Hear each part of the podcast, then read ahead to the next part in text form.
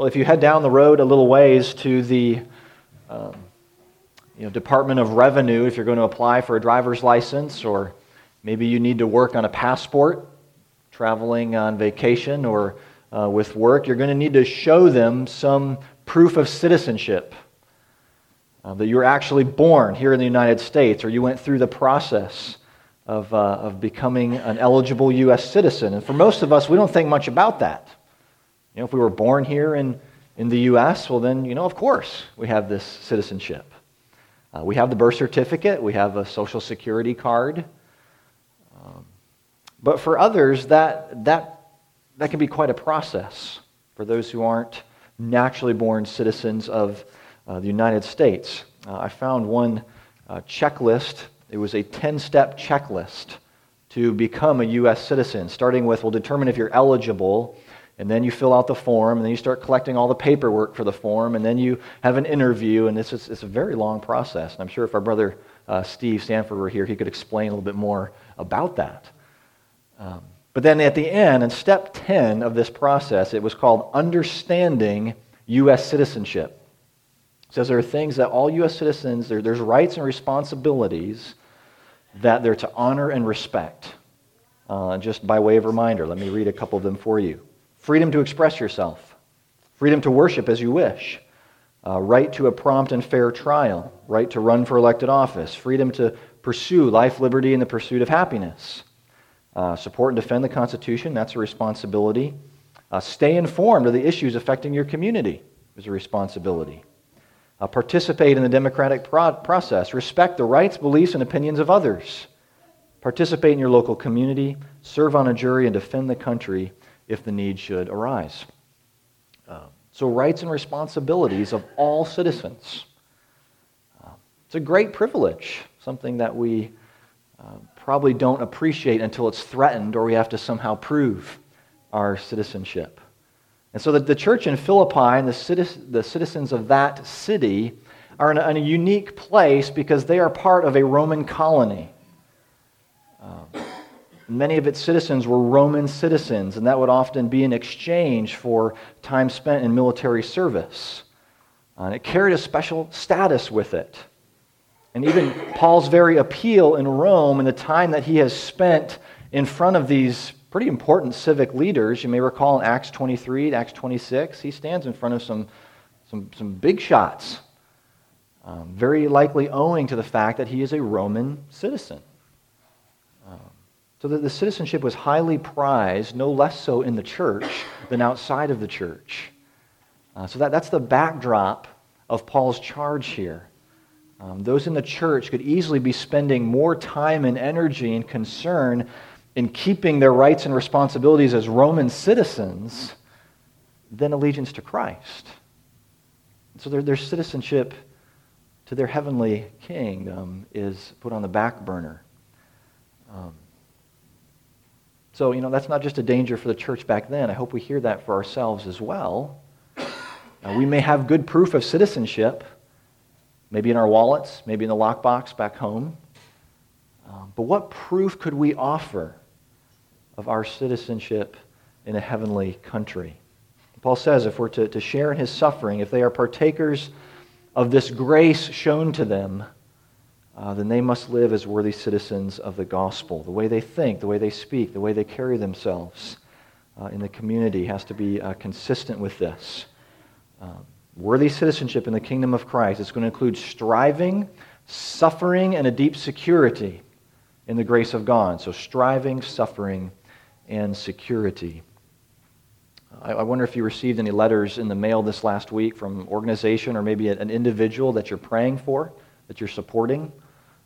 I got one in the mail this last week from a dear brother who's serving uh, Air Force cadets in Colorado, and it's just a short couple of sentences, just providing an update on how he's doing. But I love, I love getting these in the mail. Uh, because when, when I read them, I think, you know, yeah, that's, that's the man I know and love. The work continues. Um, this is Paul's desire for the church.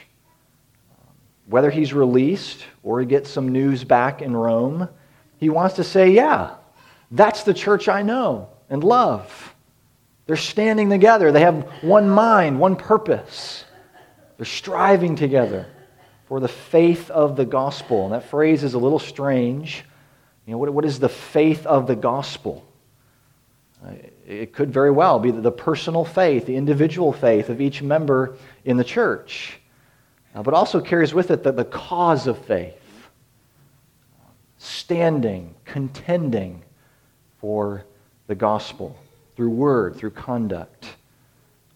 It's a manner of life worthy of the gospel, worthy gospel citizenship. And this is a battle, it's a fight. It is a struggle to stand for truth and to place the values of God and His kingdom above all opposing values and just the, the onslaught of lies that bombard the church. And we simply cannot read the New Testament um, without a very clear picture that life in Jesus, life as citizens of heaven, will be a fight. It is a striving against a relentless enemy. And if that's something we're going to make any progress in, contending for the faith, we must do so together, striving side by side. I, uh, I hit the Arkansas Trail a couple of weeks ago now on my road bike and uh, some of it was flooded over, and it was kind of a disaster zone. But at riding through there, I, I saw one of those tandem bikes. Um, my grandparents used to have one of these, yellow Schwinn tandem that they'd ride all over town. Um, have you ever tried riding one of these things? They are no joke. I mean, it's hard. Uh, the person in the back sort of has to, has to trust the, the person in the front. You both have to work on your balance, and you both have to pedal if either one of you are going to enjoy the ride at all. So Paul's placing a strong emphasis here on unity in the church. They need to be focused, moving in the same direction, everyone peddling and fighting this battle together in the fear of God and not in the fear of man. Uh, here, here's a danger I think we run into at this point. You've heard what has just been said. You've heard it from this pulpit or in other places of worship. Uh, we believe that the battle exists. We do. I mean, our, our flesh continues the attack. Our sin just pops up, you know, faster than those dandelions after you cut the yard. Um, the values and goals of the culture seem to oppose us at every turn. Uh, Martyn Lloyd-Jones, he said, the gospel is such a contradiction to everything the world stands for that of necessity it will lead to conflict with the world. And Satan spiritual forces of evil. They, they are on the leash of Almighty God and of His Christ, but they want nothing more than our destruction. It's a battle. We believe this is true, but do we actually embrace it for ourselves? See, it's one thing to believe and say the battle exists. It's another thing altogether to take up arms and jump into the battle. To get on that bike with your brother or sister in Christ and start to pedal. Okay, so I, I, know we have several gals who are out this morning, and ladies, so thankful that you are here and present uh, with us. And what I'm about to say applies to all, but I want to focus specifically on the men for just a minute. Um, men, young men, we need to take the lead in this battle against sin. We need to stand for the truth and beauty of the gospel in our families, the workplace, and our communities here at the church. Your wife, your children, your grandchildren, they are looking to you to take this lead, to stand and fight for the gospel if you believe that it's true. They may be more mature than we are. They probably are in a lot of ways. But they're still, they're still looking to us because of the God given role we have, one that we cannot escape. If they, if they don't see us in the Word, if they don't see us on our knees in prayer, if they don't see a priority in studying God's Word with others, then what, what's going to give them a sense of urgency? Um, it's not going to be a priority for them, certainly not something to suffer for. So, men, young men, we need each other in this uh, in this battle, striving side by side for the cause of the gospel. And here, if, if you're not serving in the church in some way, and it's time to reevaluate.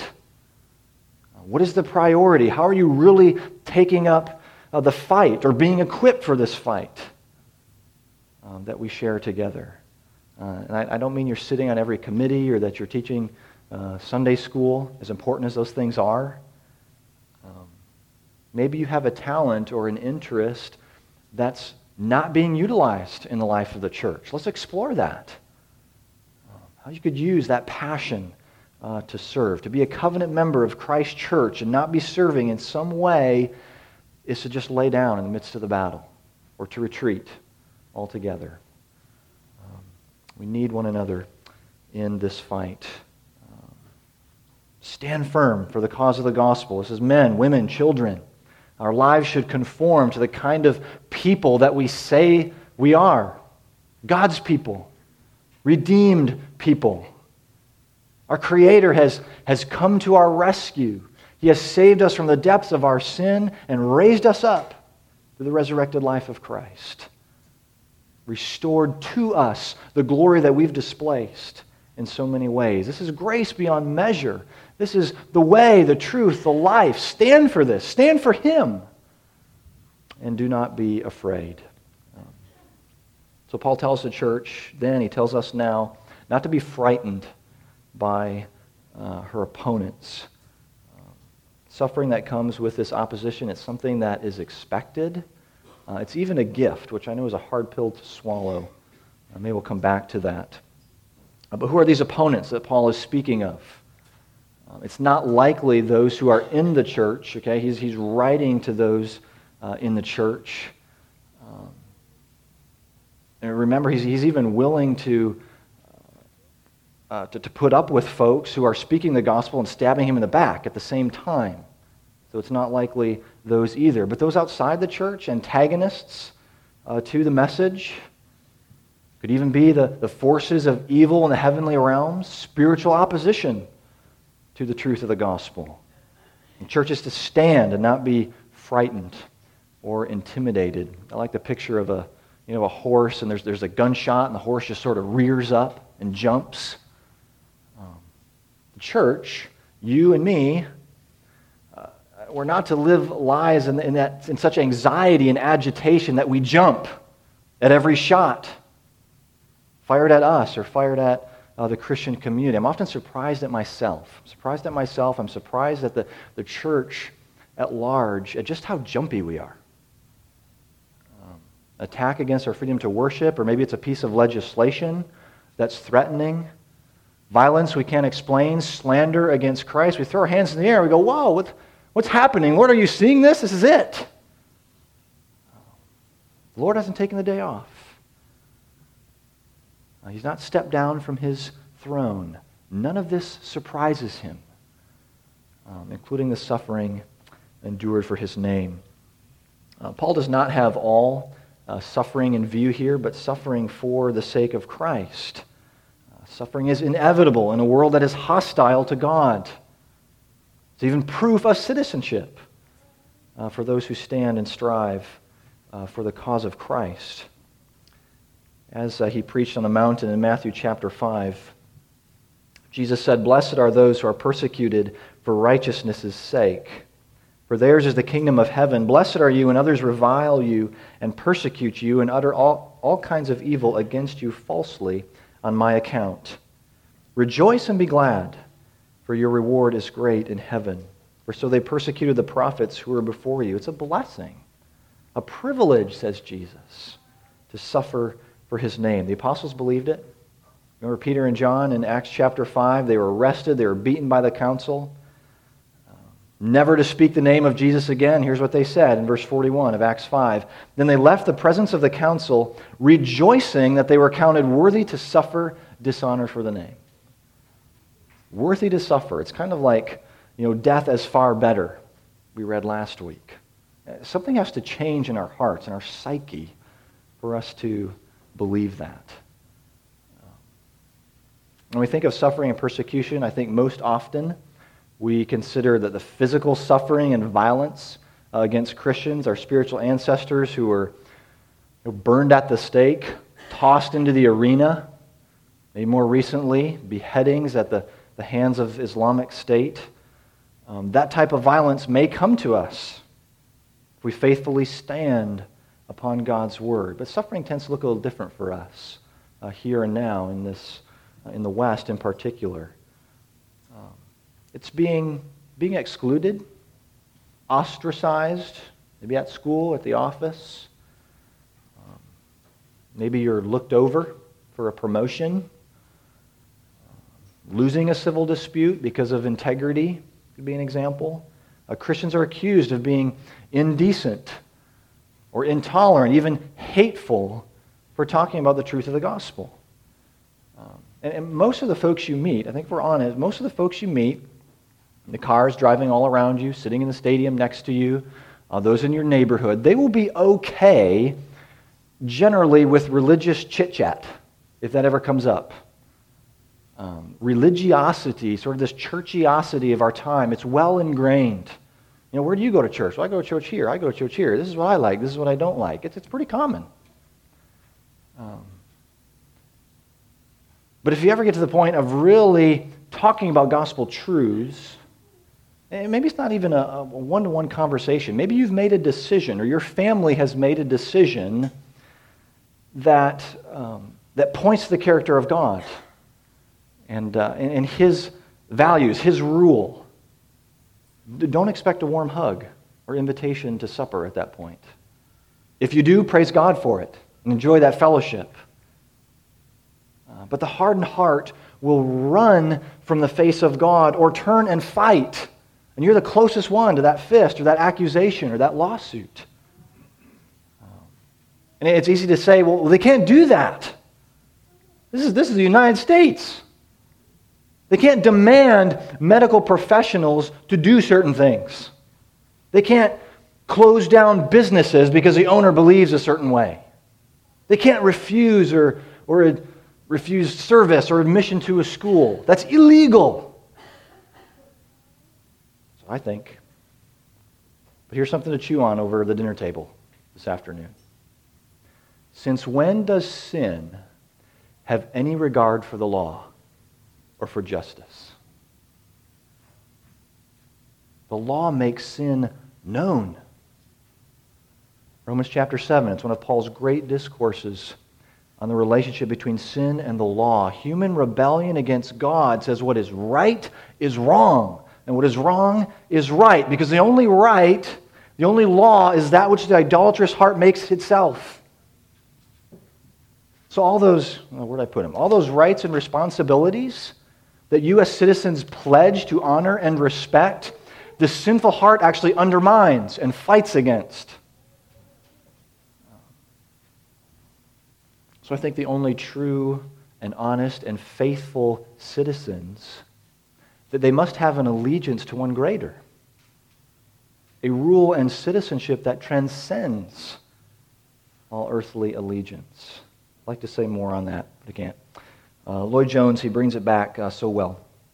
The world is attacking the truth, and yet it is the only thing that can save them. So, even for their sakes, we must stand for it, because nothing else will suffice.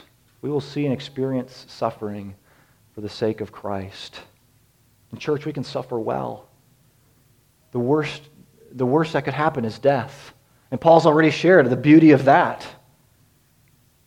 Jesus gives some very powerful, hair raising instruction in Luke chapter 12. Really tuck these verses away. Maybe memorize these this week. I tell you, my friends, do not fear those who kill the body, and after that have no more that they can do. I will tell you whom you should fear. Fear him who, after he has killed, has authority to cast into hell. Yes, fear him. Paul, Paul is suffering at the hands of the Romans officials. Uh, it was true in Philippi in Acts chapter 16. Remember, they, they threw him in jail and then found out he was a Roman citizen and said, Whoops, our bad, sorry, just going to be on your way. Uh, so he knows the conflict that they face in this church, and it's one he's still enduring. Uh, but this conflict, this suffering, is a clear sign, it's proof that they are eternally secure in Christ. So, what, what opponents of the gospel see as, as a jab, as a, as a downfall, as a blow, is really a vindication and, and the glory of the Christian. Um, Paul mentions two things, really two gifts that God uh, gives to his church for assurity, security. The first is belief itself. Our faith, past, present, and future, is a gift of God's grace. If we're to continue as worthy citizens of the kingdom, it will be by the working of the Holy Spirit in us, God granting the faith to persevere. And the second is suffering suffering for the name of Christ and the truth of, of the gospel. See, those who were originally hearing this, I don't think much has changed. Um, this is insane. to suffer for the gods, uh, gods are supposed to relieve suffering. Um, for this to be a gift would have been ridiculous language uh, to those that are hearing this. The apostle actually says, you know, it is a sign of judgment when the Christian suffers for the gospel, it's not judgment for the Christian. Those who oppose Christ are only securing their own destruction. But to strive and endure for the gospel is to rest securely in the arms of our Heavenly Father. So, brothers and sisters, take heart. Take heart this morning. If you're being attacked, however subtle or however openly, because you believe in Christ or you're standing on the truth of His Word, it is a grace of God. It is proof of citizenship. Suffering for the Christian is an assurance of who it is we belong to. Our salvation is secure because the suffering servant has gone before us, enduring every hostility against himself that we might no longer fear, but rest in the arms of our Savior. So, in His love, God grants faith, He governs suffering. Standing for Christ is really the best way. It is the best way that you can love your neighbor. I know that seems strange, but to be a model citizen of heaven is to love those who rage against it. Uh, may very well place the day of God's judgment before them. And all men will give an account of their allegiance, of their true citizenship. What, what will they say on that day before the living God? What will they show as proof of citizenship? A passport? A driver's license? A, a list of every day that they are without sin? That's a pretty short list. But those who endure to the end, the Christian stands arms open, says, I have nothing. I have no proof. Nothing that I belong here but the cross of Christ. I am here because He is worthy. He is the, the perfect citizen who's fulfilled all the requirements on my behalf. He is my only proof.